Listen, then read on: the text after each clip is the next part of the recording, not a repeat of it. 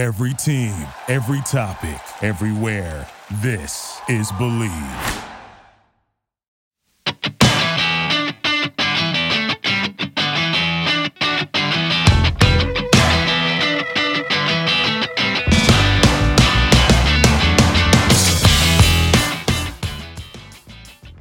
Hello and welcome to the 330th edition of the Illegal Motion College Football Podcast, part of the Bleav Network and MikeFarrellSports.com. Uh, in Nashville, Tennessee, I'm Matt Perkins. And joining me are Sluggo Ruth across the Harpeth River, here from me in the Music City. It's our own offensive coordinator, the coach, Corey Burton. What's up, man? Uh, yeah, just uh, been kind of a crazy, uh, crazy evening and crazy weekend, but I'm looking forward to it, man. We're let's get after it. Let's get after it. See if I can get after these intros correctly today. I am struggling here on a Tuesday night. Uh, a man who It's hopefully is not struggling. Uh, oh. And there you have it, folks. Um, joining us, it's, it can't get started with a third amigo in the second city. A man who would rather be at a botanical garden than at, a CF, at the CFP. Uh, it's our blogger from Big Ten Accounting, Josh Cook. I really liked your homage, Matt, of doing the intro 330 times for the 330th episode. um, also, I had a bit prepared uh, before before you kind of uh, tripped out of the gate. Uh, th- this is what I was going to do before the joke landed in my lap. It was going to be. Played a little taps for uh, college football as we know it because congratulations, wins don't matter. where the points don't mean anything, the games don't mean No. anything. There, there's actually no reason to actually play the games. You know, you just who has put the best theoretical team together on paper Mhm. and can do that. So we're going to talk about the college football playoff here, obviously, um, along uh, with hopping back. Uh, another trip with the coaching carousel, talk the FCS bracket, um, et cetera, later on in the show. Before we get into that, want to remind the good folks tuning in all around the world that we are presented by betonline.ag, where they continue to be your number one source for all of your online sports wagering needs. You name it, they've got it over there at betonline.ag. Head on over to the website or use your mobile device to sign up today and receive a 50% welcome bonus on your first deposit with our promo code BLEAV. That's B L E A V, bet online where the game starts. Uh, we're going to start, Josh, with a very simple question. If you're listening to this, you know that the College Football Playoff Committee released their rankings uh, and who's getting into the playoff, who's getting into all of the New Year's Six Bowls, etc. Uh, final four teams Michigan, Washington, Texas, and Alabama. So, Josh, on a scale of 1 to 10, how wrong did the committee get the seedings? What does the one represent? What does the 10 represent? Uh, 10, 10 means they got it as wrong as they possibly could. One, mean, one means basically they got it right. okay, then give me about a 65. Okay? Oh, Um, I mean, let's. Where should we start? Okay, so first of all, how about strength of record? You look at the team's wins, and in Alabama's case, also their loss, and it's not strength of schedule because strength of schedule doesn't really matter. Indiana had the toughest strength of schedule, and they won three games. Liberty had the hardest strength of schedule, but they went undefeated, which is really hard to do. So their strength of record the worst? was you- mean they're the the easiest strength of schedule? yeah, they had the easiest strength of schedule. They went undefeated, so you adjust that because going undefeated is really hard. So hmm. in strength of record, Florida State better than Alabama. Florida State better record than Alabama. Florida State arguably better conference than Alabama. Head to head, the ACC had a better record than the SEC. Florida State is getting dinged for having a quarterback be hurt and then his backup being concussed and missing the title game. Despite that, play their third string freshman who'd never played before. They still had a man of a defense basically make Louisville, one of the better offenses in the country, life a living hell. They completely shut them down. The argument that Florida State without their quarterback is going to be a detriment is stupid. They had a month to get their backup prepared for the playoffs. They also let Liberty make the group of five representation because, as the committee chairman said, well, they just kept winning. Well, that was what Florida State did. The committee chair also said blocking SMU from being the group of five representative was not done due to the SMU quarterback injury. They said they didn't take that into account. So for Liberty and SMU, completely different set of rules than Florida State, Alabama. So contradictions, not good, not good for our sport. Their argument that they are trying to find the best teams doesn't particularly hold water because personally, you could then make the argument for a team that's won 29 out of their last 30 games. Put Georgia's dogs in there because they were one hell of a team last time Yeah. I checked. Yeah. So if you're going to just look for the four best teams, then probably Alabama should be in, and Georgia should be in, and oh well, LSU is the Heisman Trophy candidate. Let's put them in. I mean, you can you can slice this idea of the four best teams any way you want. It doesn't make any sense. That's not how playoffs work. That's not how tournament works. No one said to the Arizona Diamondbacks, "Whoa, you beat the Dodgers." Well, you're actually not as good as the Dodgers, so we're we're actually kicking you out of the playoffs. That's not how playoffs work. That's Braves not how a could've that. season in sport works. Yeah, Braves definitely could have Stuff stuff happens. Teams lose. You can only use what's on the field, and what's on the field is Florida State won a conference going undefeated, which is really really hard to do. There's also all this whitewashing saying, "Oh, Alabama just beat the number 1 team in America in Georgia." Well, a week before that, they needed a fourth down miracle to beat a shitty Auburn team. So tell me how that makes them one of the four best. How about the South Florida game? 17 to 3. Anyone remember that one? Hmm. Real real good. And how about that Arkansas team? We all love Arkansas. They made not a bowl game because they had a losing record. Alabama beat them by 3. This Alabama team struggled several times this year. Florida State loses their quarterback and Loses their, arch quarterback rival again. Florida. Yeah, beats their arch rival in the swamp. Loses their quarterback, as coach said again, and won their title game. They're two and zero against SEC, Yeah. and Jayden Daniels being the other. Yeah. So I, I don't. There's no universe. So what this comes down to is ESPN has a vested interest in the SEC making the playoffs. They have huge media rights.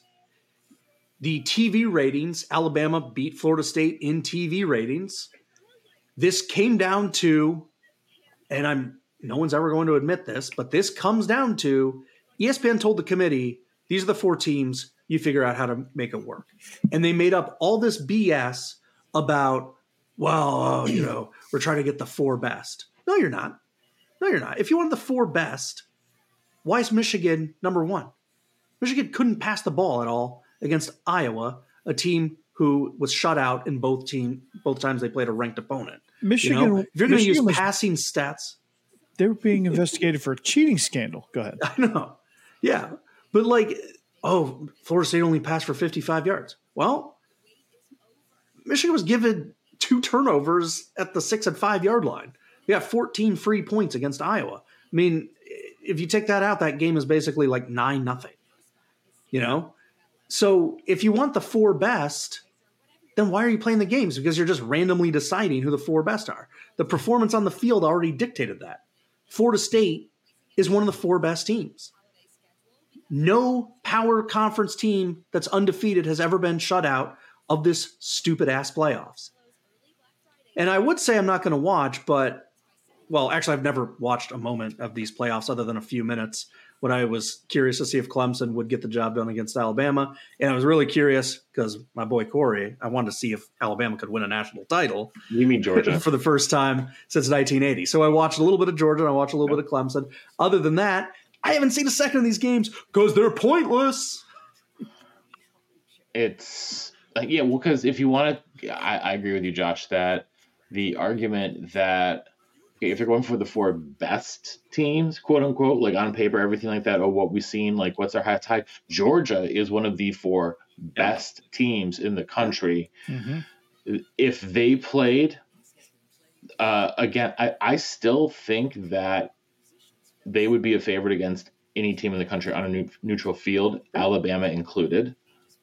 Mhm. Um, because, but so so if that doesn't matter, like it, none of it makes sense. N- none of the logic is logical. It's not logic. It is. So- if you look, if you just look at college basketball, just as a, a slight comparison, the greatest tournament in college sports, without Mhm. a doubt, March Madness. Everyone loves March Madness. When you have a random year, like say UMass going undefeated with Mhm. Delonte West, and uh, oh, played for the Magic. Why am I blanking on his name? yeah, you're, you're talking about St. St. Joseph's. St. Joe's. Yeah, yeah, yeah. Sorry, not UMass. St. Joe's. They went undefeated. But that, that was Marcus Camby at UMass. Yeah, there we go. St. Joe's went undefeated. Phil Martelli, baby. St. Joe's went undefeated. Came from nowhere. Oh. The A10, I believe. You know it. They were given a one seed because Not going undefeated. the, Yeah, they were the going, number one overall seed, I think. Going, yeah, mistaken. going undefeated in a 30 game basketball season is insane.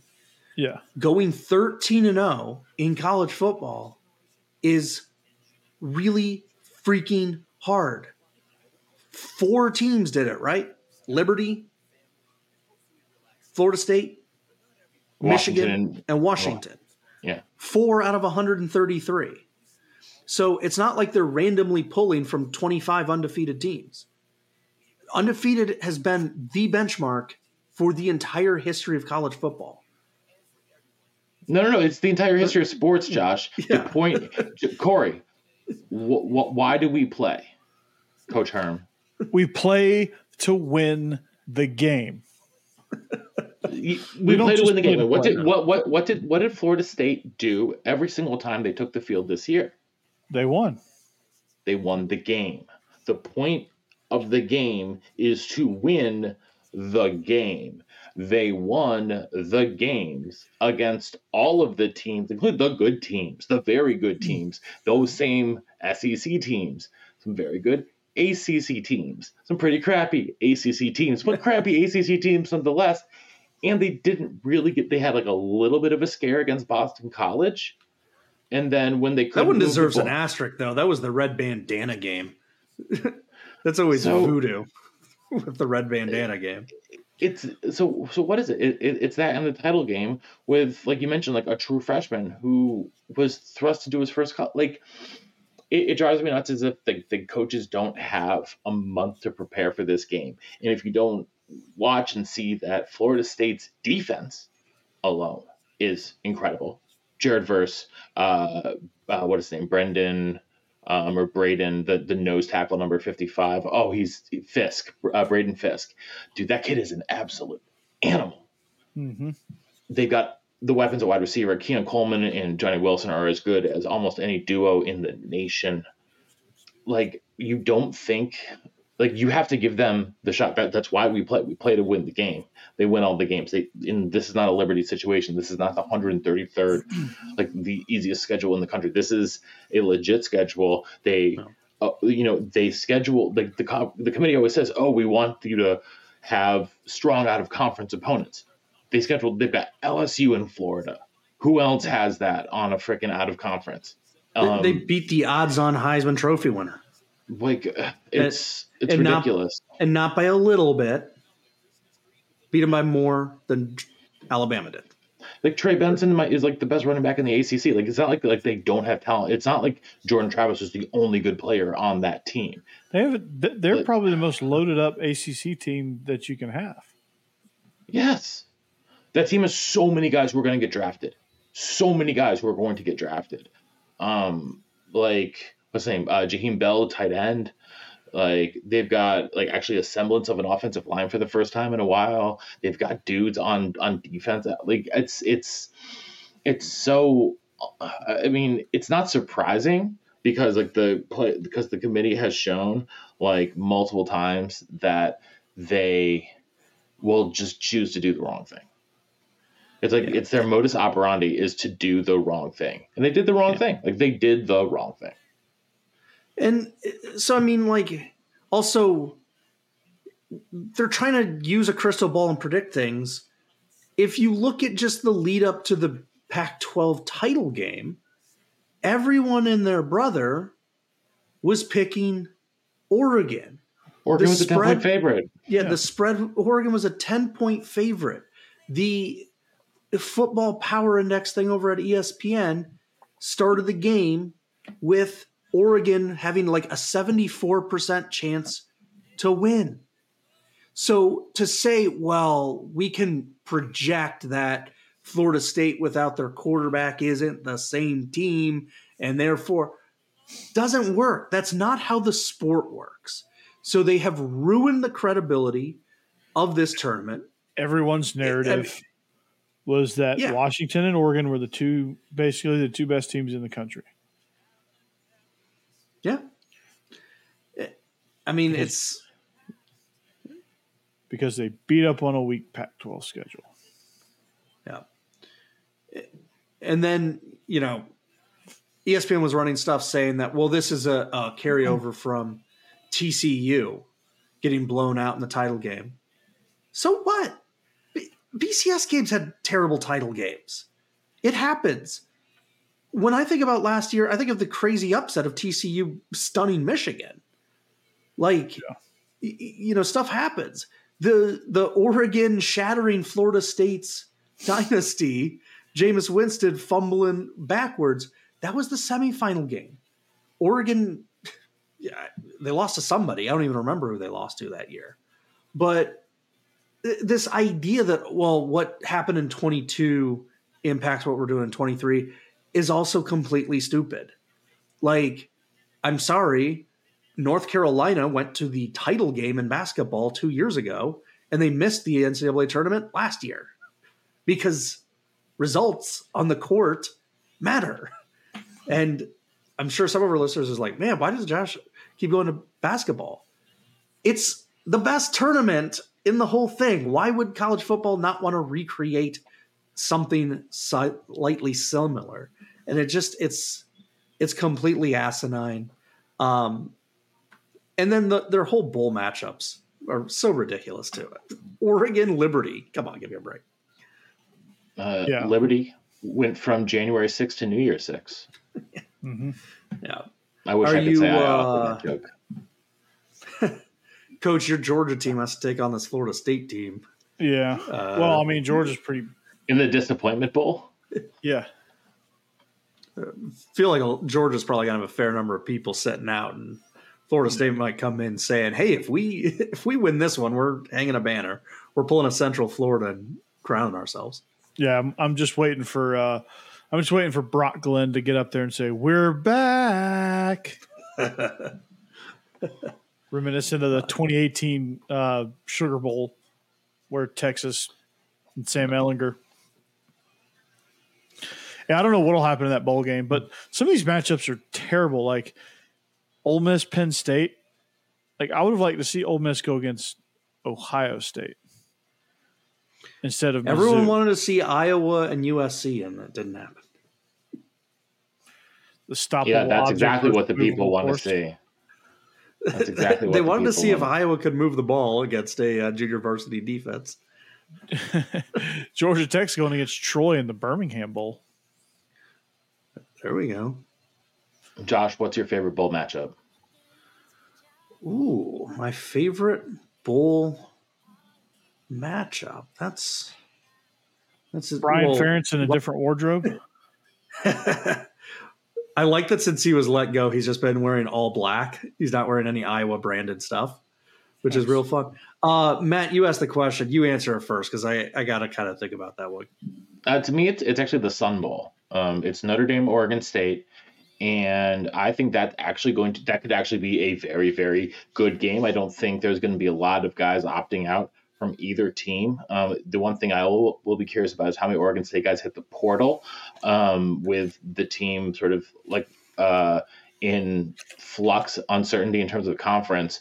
Um, however, you know, I, I, think you get you get two teams who are physical. That could actually be like a like a good matchup, like both schematically and also in terms of just like stylistically. I think that will be a fun game to watch. Good defenses. Like I, I will actually definitely be like to me that's like probably appointment television as far as uh, bowl season goes. Uh, there on Friday the 29th. Nice. Yeah, that's a pretty good one. I uh yeah, mm, I, am kind of curious about that Arizona Oklahoma game. Mm. That one's kind of Oklahoma of without Dillon Gabriel, who's now searching for. His I know school. that was I was surprised Mississippi by State that. Seems like a destination for him. Reunite yeah, he's Jeff following, Lebby. He's following Jeff Lebby. Yep. Mm-hmm. Yeah.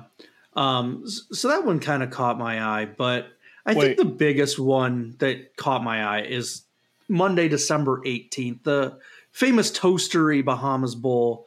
You know, Western Kentucky, Old Dominion, these are two classic teams right there, border states. They hate each other, the Monarchs or the Hilltoppers. This is about the best matchup you could possibly get for a bowl game. This is without a doubt the crown jewel of bowl season.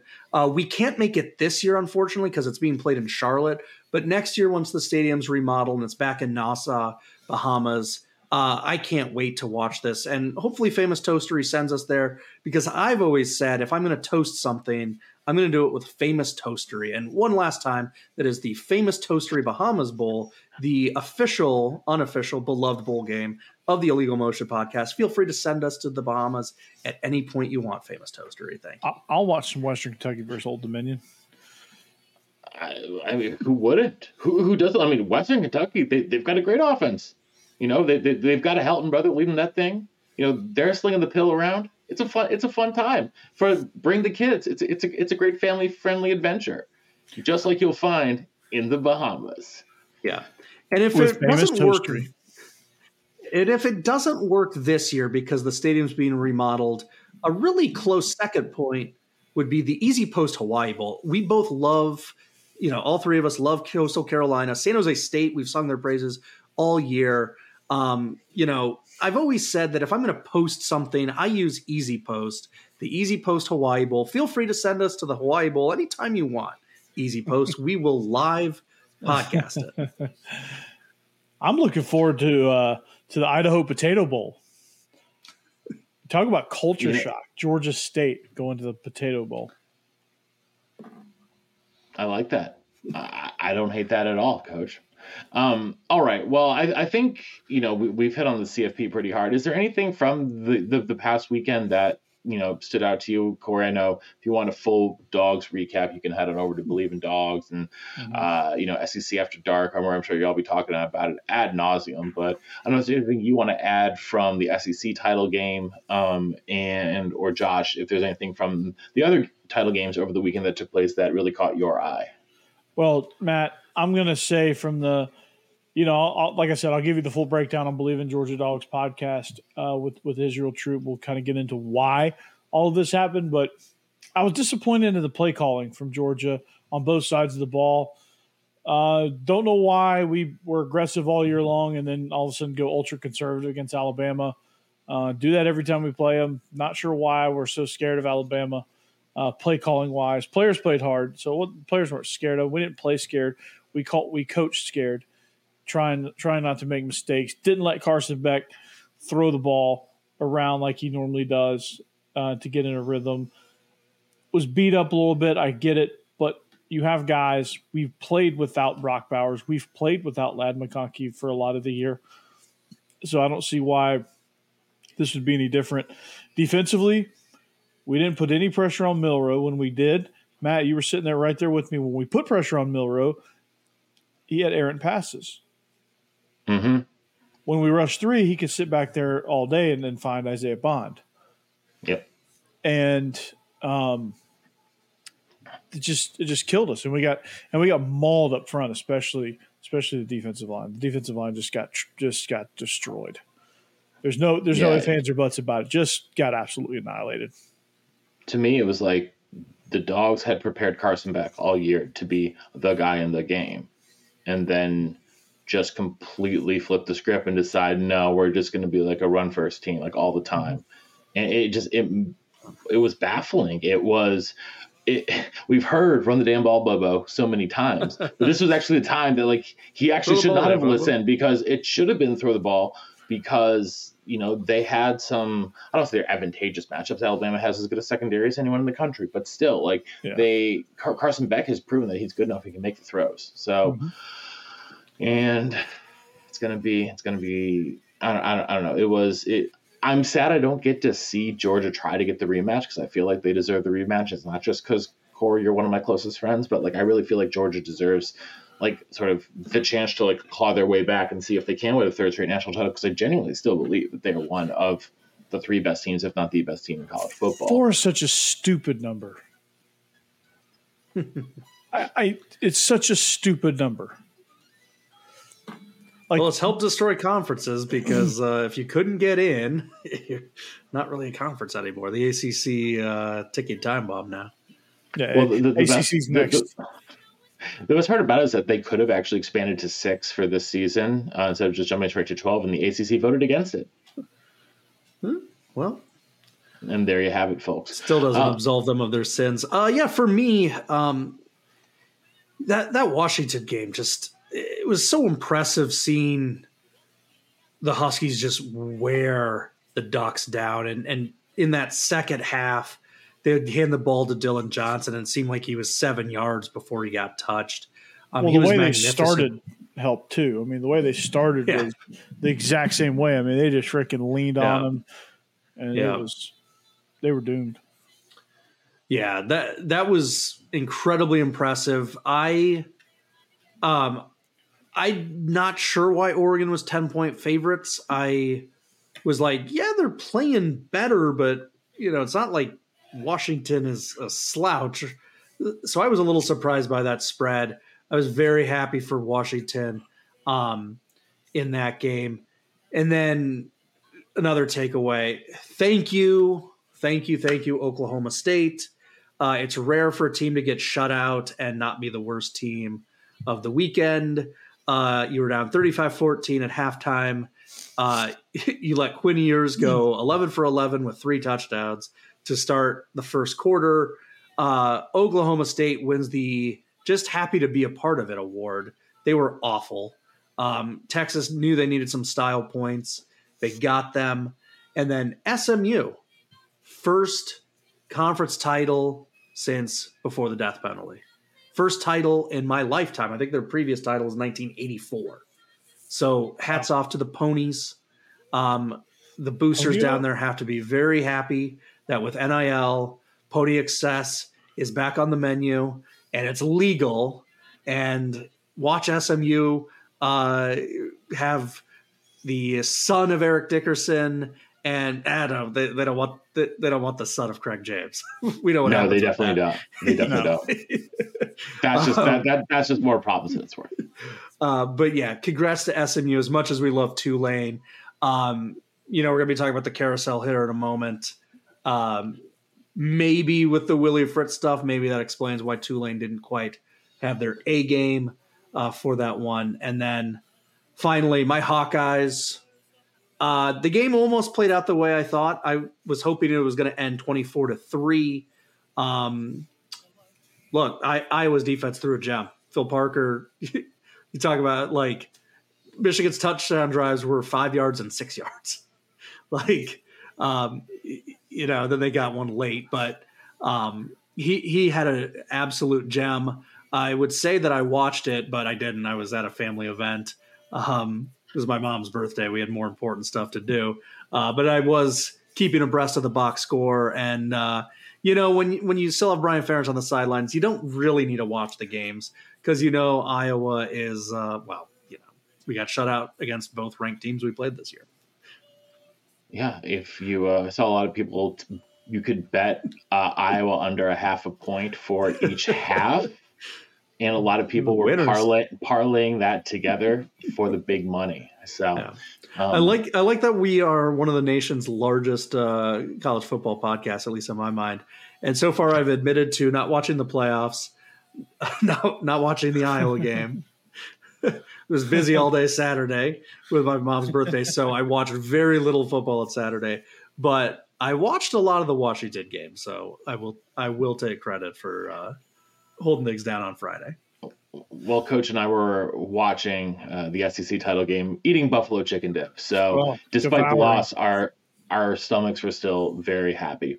Um, okay, uh, yes gonna... or yeah, yes or no before we move on. Anyone care at all about Army Navy this year? Because for me, it's a big thumbs no. No. Sorry, guys. Strike three. um, you know, and based you. on the illegal motion, the reverse jakes, it's going to be the best game of the football season. Yes, it is. Uh, thank you for your service. Um, but uh, for now, uh, we're going to take a quick break and then we'll be back to talk a little bit more coaching carousel. All right. All right, let's hop back on the coaching carousel, kind of pick up where we left off last week. Josh, you know, we had a couple jobs that have been filled since we last talked, and I think one of the biggest question marks to me, at least, was what was going, what was Oregon State going to do after losing Jonathan Smith, homegrown guy, you know, alumnus, you know, the the prodigal son had returned, and because of their conference situation, uh, the lack of a Pac-12 is not helpful. I guess it still it still exists legally, Josh. Pac-12, um, but you have to do a little bit of math to get it to the actual number of constituent members. They promoted from within, taking their defensive coordinator Trent Bray and promoting him. Josh, I, I the, frankly, I don't really think you can get a good outside hire here because there's so much uncertainty surrounding the program. Bray seems like a natural cultural fit, but the truth is, like, we have no idea because there's so much instability with them and obviously Washington State moving forward yeah. as the Pac 12 has basically dissolved. But, you know, he seems like a solid guy, young guy uh, around the, the culture of the program. I think it's going to be a solid hire for them. Uh, if, if nothing else, someone who clearly has demonstrated a, a passion for the school. Yeah, I mean, it's rare, I guess, to have two prodigal sons, right? But uh, Bray is also a former Beaver player. Defense was awesome under his uh, tutelage.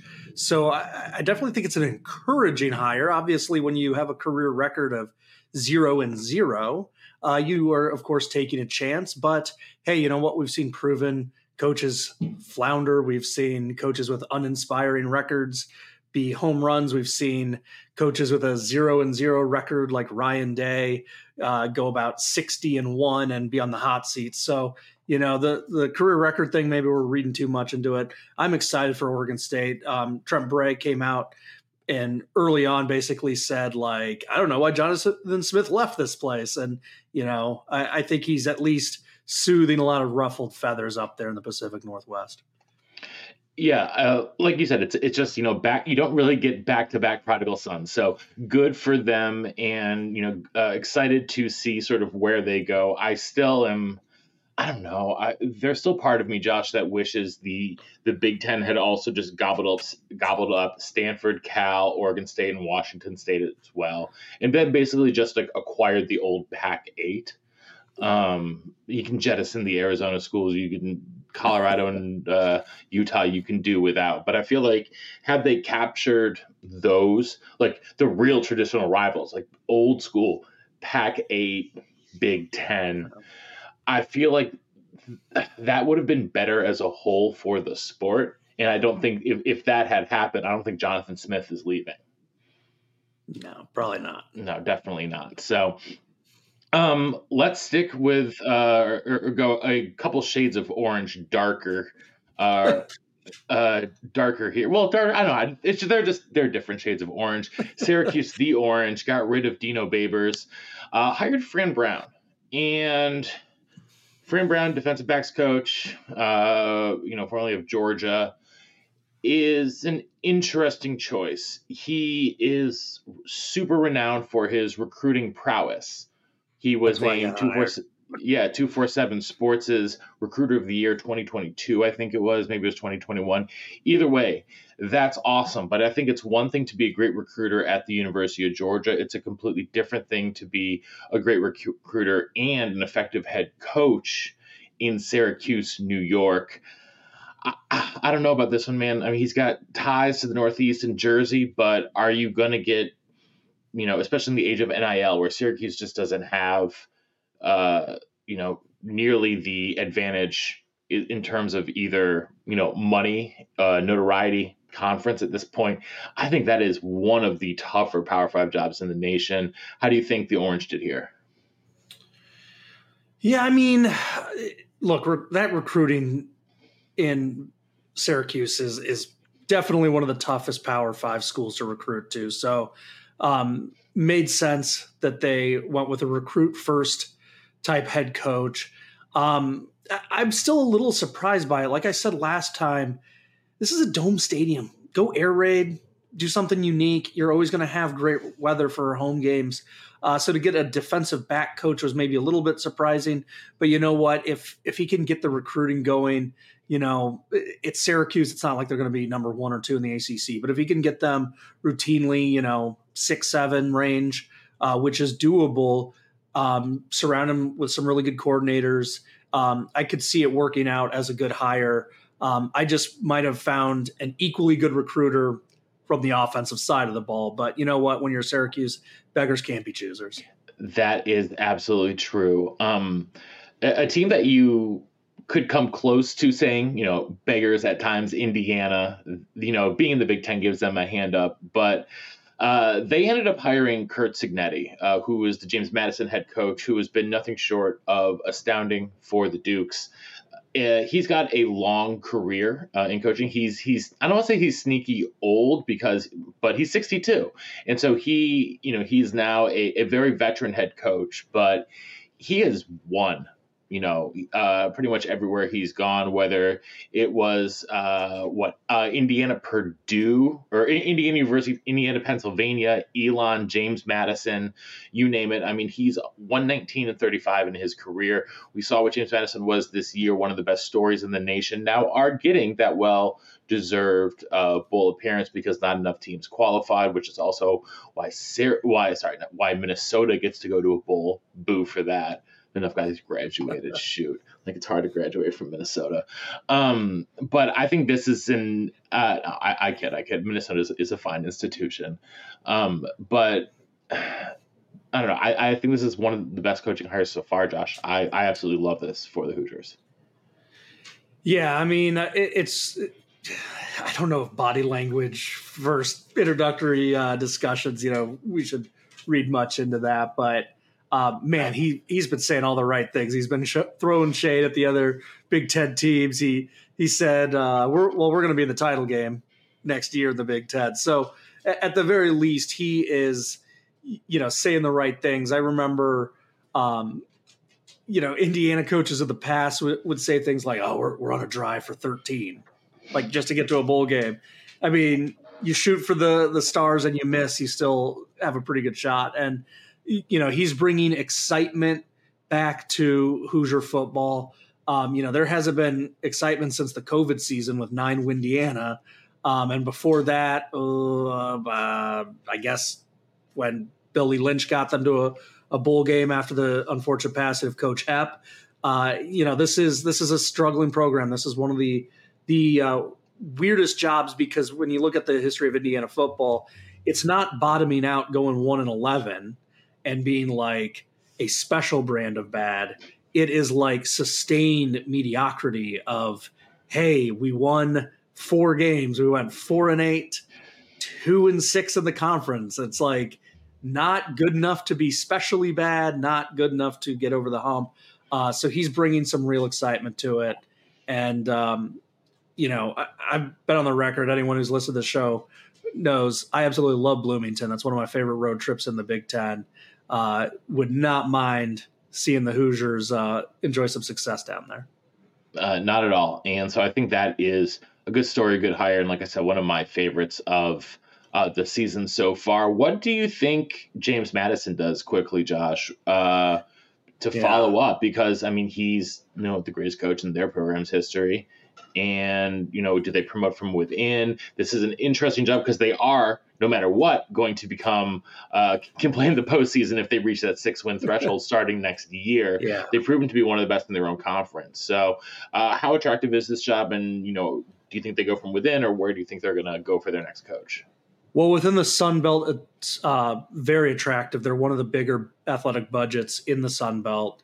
Um, you know, fertile recruiting grounds down there. You know, the Maryland Eastern Shore, you know, Maryland, Virginia, North Carolina, those states um, combined are a pretty decent hotbed.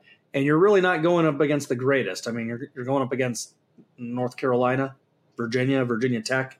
It's a recruiting battles. You know, it's not like you're you're a good team stuck in the middle of Texas. So um, it's definitely an attractive job, rabid fan base. You saw it on game day. Well, I didn't because I don't watch game day anymore, but presumably there was a rabid fan base. Um, in terms of where they go, I think if you look at Cignetti, how he got hired, you know, Mike Houston jumped to East Carolina. They bring him in from Elon, and um, you know, small sample size at Elon, uh, fourteen and nine. But before that, really good at IUP, like you mentioned.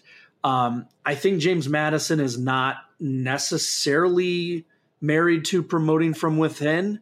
Uh, if you base it on their Mike Houston leaving and bringing in Curt Cignetti, um, I think they're going to do the right thing. They they know that they have the type of, of athletic budget to reach down, get a really good coach from the FCS ranks. Um, I, am you know that list is long on who it could be. I mean, there's so many good FCS teams now. We're going to be talking about the playoffs in a moment. Um, you know, maybe they maybe they reach out a few states away. Villanova has one heck of a football coach too. So I think it's harder to pick like, oh, this is the short list for James Madison because I think they're going to do a very thorough co- coaching search and get the right person for their program. You mentioned Villanova. Uh, Mike, that's Mike Ferrante uh, yeah. the Villanova coach, and he likes he's the same age as Cignetti. He's sixty two as yeah. well, and so I don't know. I, I don't know age, age and wisdom, baby. That's true. I mean, it, it's definitely worth a call. Kirk Ferentz is in his sixties, and things are going just right. Just right. Um, it did not go just right for Dana Holgorsen in Houston. Uh, they jettisoned hit him and got one of, uh, I'd say, an illegal motion favorite, Willie Fritz uh, one of our favorite coaches around. You want to talk about wisdom, baby? He's got wisdom. Two. 37 and 121 in his career. I mean, for Houston, they knocked this out of the park. I thought Willie Fritz would have opportunities at bigger jobs. Personally, I'm a little bit surprised. Uh, I I could have seen him succeeding at, let's say, a Duke, and uh, which I personally think is a bigger job than Houston. But maybe with sort of the new with a 12 team playoff and the Big 12, the definitely the most winnable, the most wide open of the quote unquote power conferences coming up. You know, maybe Houston does have a shot to, you know, go after and get after it with, with a veteran coach in a talent rich area. So, you know, maybe that's how he sees it. But, you know, I, I guess I'm just predisposed to not like love Houston for some reason, uh, unless it was uh, D'Eriq King you know the Houston version of him, not the Miami version of him.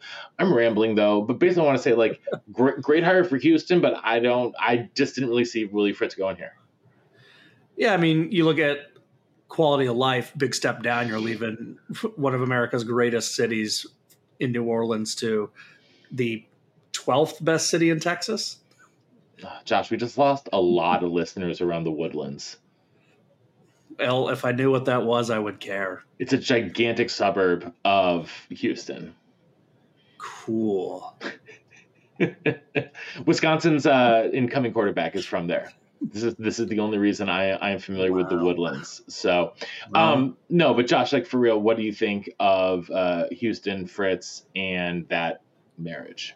Yeah, I mean it's it's a great hire. You know, Houston is not that far from where Willie Fritz is is uh, had such success. You know, Houston's on the Gulf side, so he's probably already made plenty of contact within that region for for getting talent.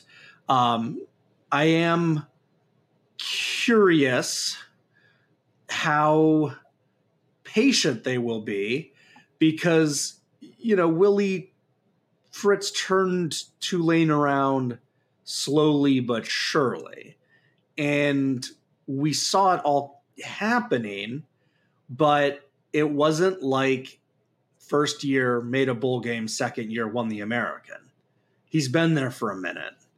And with just how hungry Houston is to make hay in the Big 12. I'm curious if he starts five and seven, five and seven, if his seat gets red hot. Um, you know, this is a team that when they fired Major Applewhite, famously said, you know, we're not a school where you can go eight and four at. You know, they have aspirations. And having a program developer kind of grind it guy as your head coach, sometimes that isn't the greatest marriage. Yeah. I hope for Houston's sake they're nice and patient.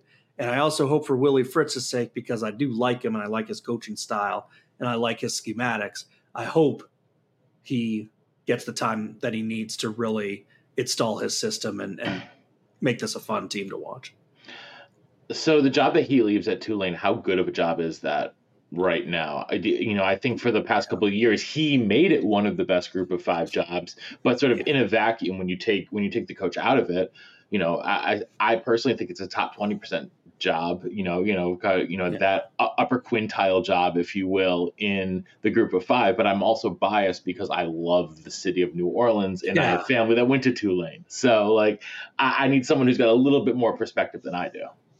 Yeah, I mean, when you think about the American jobs, it's got to be, if not the best, in the top two, three you know, maybe you can make an argument Memphis is up there. I, I would argue Memphis uh, personally. I mean, um, and the other thing is, with it being a private school, we don't exactly know how much Willie Fritz was paid because private schools don't have to to list their stuff.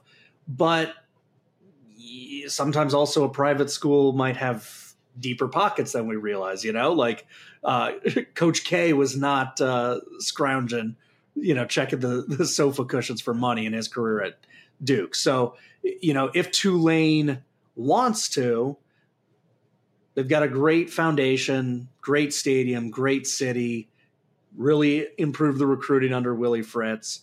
Um, they have a track record. I mean, Shaun King, they went undefeated back in 98. This is a, a program with some history. They've got what more SEC titles than like Kentucky or whatever. So you know, th- this is a program that I think if they if they put up the money, you know, money talks, they should be able to get a, a really, really, really good coach. Well, I, I, would be I would be stunned if this is like what happened to Tulane when, um, you know, Bowden left and uh, and Donahue went to UCLA and stuff. Like, I think this is a, a team that'll stay pretty far up there in the American. I would imagine so. Um, you know, another top group of five team over the past, I mean, two decades plus has been Boise State. They took the interim title off of Spencer Danielson, their defensive coordinator, who was the interim head coach since they fired Andy Avalos. I mean, this just really seems like it was an Andy Avalos problem. Like, and that's that. Like, get rid of that one person, and nothing else is really changing around there, which is a pretty a, a pretty uh, damning indictment of Avalos, to say the least. Yeah, definitely. I mean, you saw, you know, one of their best wide receivers basically said, "I'm hitting the transfer portal because of Avalos." Um, Avalos fired a, I want to say it was like a, um, uh, like a athletic department figure. I, I, don't think they were a coach per se, but they were tied with the football cr- program. Um, the AD quickly rehired that guy and fired Avalos the same day. Um, the wide receiver then, I believe, withdrew his name from the portal. At the very least, whether he, you know, is a home run high or not, at the very least, Spencer Danielson kept that locker room intact, kept the recruiting class probably mostly intact. Um, the pl- uh, they they did they did have one I will say, Josh, you mentioned recruiting class. Sorry to cut you off.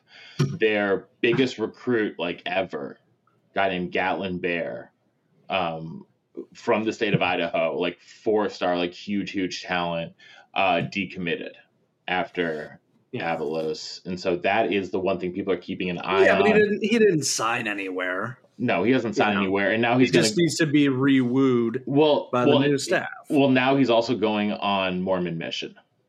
Well, so we can hear about him in about eight years. Yeah, when he resurfaces at BYU. Yeah. but yeah, I mean, the team played their butts off, and we're always worried about a Bill Stewart sample size, but this was three games versus just one emotional bowl game. Um, you know, we'll we'll see how it goes, but at the very least, this saved this year, saved. You know, I don't know. It doesn't be melodramatic, but it could have saved the program. I mean, if the whole team hits the portal because they all hate Avalos, it, you're done, right? Mhm. like, like Vanderbilt's going through that right now. I think their entire team's on the portal, right? Yeah, their entire team is in the portal. They everybody hates Clark Lea. Apparently, just Yeah. everyone is just like screw this guy. So you know, I, I think I think though, I mean, I, I think it's a great hire. You told me they were getting Jimbo. What's up with that? uh, I guess that person jumped the gun. So, uh, Hmm. um, well, facing off against Spencer Danielson in the Mountain West will be uh, my old friend Sean Lewis, uh, formerly of uh, Colorado this season. He, uh, he he got off of that bleep show as fast as he could, uh, and you know he what? was fired despite being the best. he was coach on that staff. he was demoted. He he lost his play calling duties, and their offensive production like dropped by like Like fifty rock. percent. Yeah. And yeah, I mean, he was always using that. That was always going to be one year, no matter what, no matter how bad or how good it was.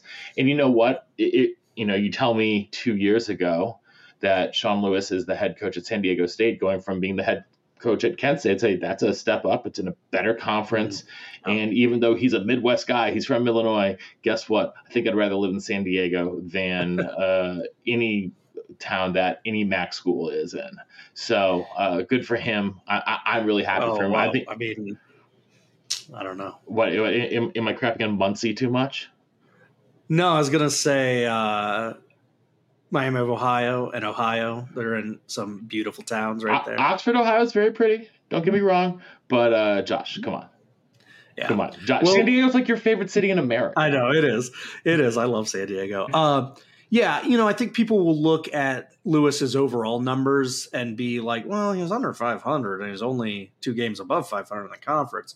But he got Kent State to a bowl game, and if you put his numbers into context, he is one step above Akron in the MAC pecking order for the state of Ohio, while at the same time he was overlapping with Luke Fickell at Cincinnati. So, you know, you rank the top dogs, you got Ohio State, Cincy, and then I would say Toledo and Miami of Ohio, neck and neck right there. Ohio Um, University. Yeah, Miami got the better of them this year. Ohio University's up there. well, especially when he was there because they they were, they were that was in time when Yeah. they were probably closing in on their peak. Yeah. And then Bowling Green is is in the mix. And then you have Kent State and Akron. And you know, his numbers records wise might not be impressive. His numbers offensively were really good. He's improving his recruiting rounds. You know, California produces three stars at will, right? Once UCLA and USC siphon off their five stars and four stars, and, and once a few other five and four stars leave the state, you're left with scores of two and three star kids who are really, really, really good college football players. You know, this is this is a great, great job. And the next time we get realignment, San Diego State is, you know, right there for the next next gig in the realignment game. And you know, uh, one other thing to remember: he was 33 when he started that gig. hmm Like he's still a very young man. So, uh, I, you know, great hire by the Aztecs. Uh, finishing off the hirings, uh, UTEP has uh, gotten Scotty Walden uh, Yeah. from Austin Peay. That he was someone who was on the short list at MTSU, and I'm frankly a little bit surprised he didn't take that MT. He didn't end up getting the MTSU job, uh, but he is, you know, a very successful coach that turned around a pretty putrid Austin Peay program and you know, if, nothing else, he's proven that he can you know maximize the talent that he has on the roster. So for UTEP, which is going to you know be especially heavily portal leaning, I would imagine these first couple seasons because you'll see a lot of guys, uh, you know, gone. I think from that roster. I think this is a very very good hire overall uh, for the Miners. Well, I think it's an incredibly good hire. I like I said, I'm surprised Middle Tennessee State didn't get him right away, but um, you know what? Maybe a little bit of a homecoming for old, old Scotty. He's from Cleburne. I think I'm saying that right. Cleburne, Texas. C L E B U R N E, Texas. No, it's not that close to UTEP, but he is a Texas native. Um, outside of, you know, he went to Southern Miss to coach. He went to Austin Peay to be a head coach. Um, but you look at his um, you know, playing career, his early coaching career, a lot of it in Texas. Um, so you know, maybe that was maybe that was a big calling card for him. But yeah, I think this is a a great hire. I was thinking UTEP was going to do like a, you know, one of those dreaded retread hires where it's like, oh hey, Karl Dorrell, I remember him. Uh, I'm trying to think who the most random retread would be.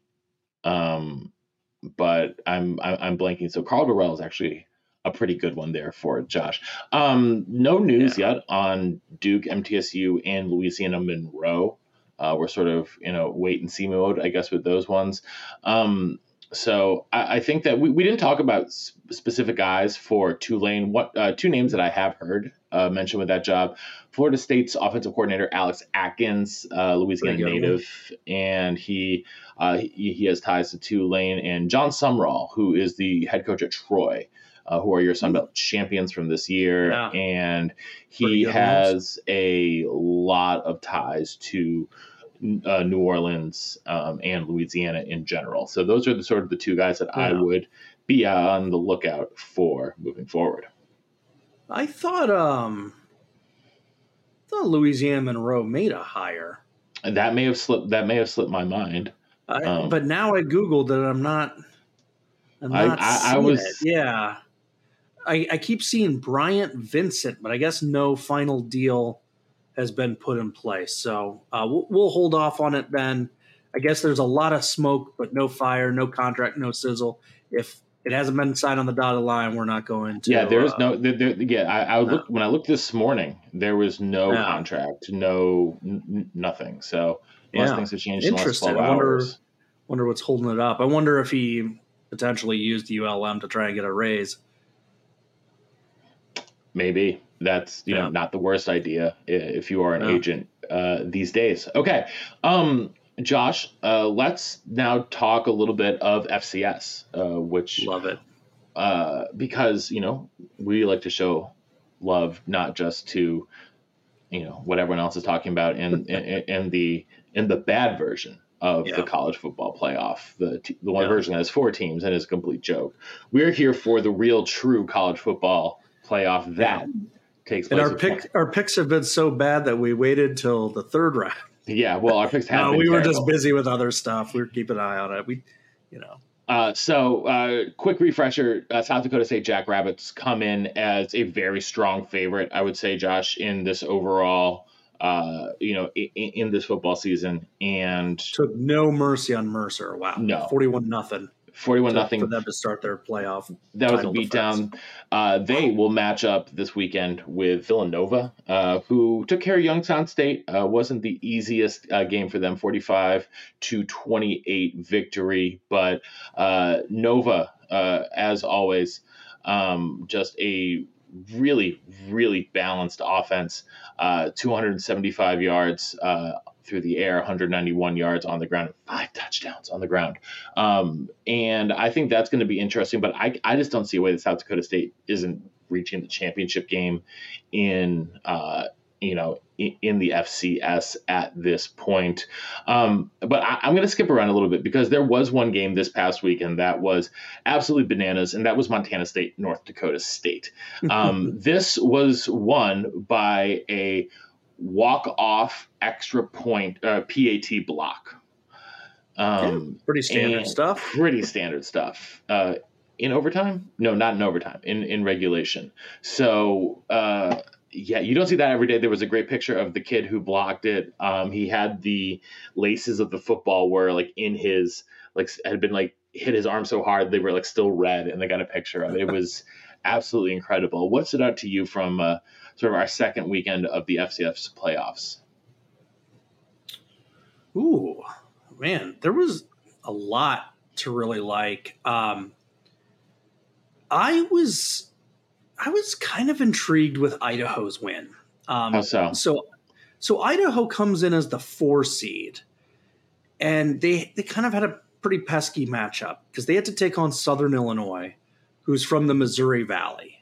So you get that classic matchup of a mid-level Missouri Valley team versus a upper level team from a not quite as good conference. And um, Idaho won a just gnarly defensive game, 20 to 17. This is a week after Southern Illinois absolutely obliterated Nicholls State 35 nothing. I thought the Salukis had some upset potential out there in the Kibbie Dome. Um, it, it, was a, a, nip and tuck game, and the Vandals survived. Uh, the Vandals now get U Albany, who looked really good um, in their game against Richmond, and Albany from the Colonial not an easy league. So, um, you know, Idaho surviving that game and then setting up this really fascinating four or five game with the Great Danes from Albany really stood out to me.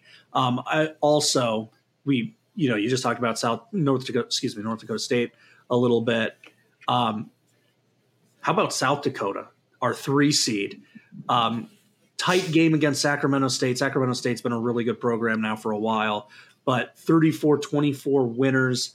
Uh, the Coyotes keep finding a way to win. Um, you have to like their quarterback. I mean, Aidan Bachman, 2,300 yards. He's just been, you know, he's just put that team on his shoulder because you look at the rest of their offensive performance, they're okay, but I really think he's elevated that team. He's the reason why uh, they got 10 wins this season. And then, you know, they their two losses this year are Missouri, who's really good, and South Dakota State, who's really good. They beat North Dakota State earlier in the season in the Fargo Dome 24 19. Sweeping the Bison is not easy, but the Coyotes have a chance for it. So there, there's a few things that stood out to me. Um, all right, Josh. So we have a pretty chalky uh, third round here. Only one unseeded team, and it's the most well known FCS program, North Dakota State. so uh, w- with their uh, pretty miraculous victory, like I talked about. So my question to you is, Josh, which one of our top four seeds is most likely to get knocked off, and why? Ooh. I mean, it's tempting to go with the Coyotes, of course, because they do have to take on the Bison. Mm-hmm. Um, U Albany looked incredible last week, and Idaho, as I mentioned, needed kind of a nip and tuck game.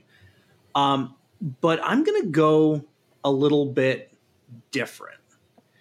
I'm curious about this Furman team.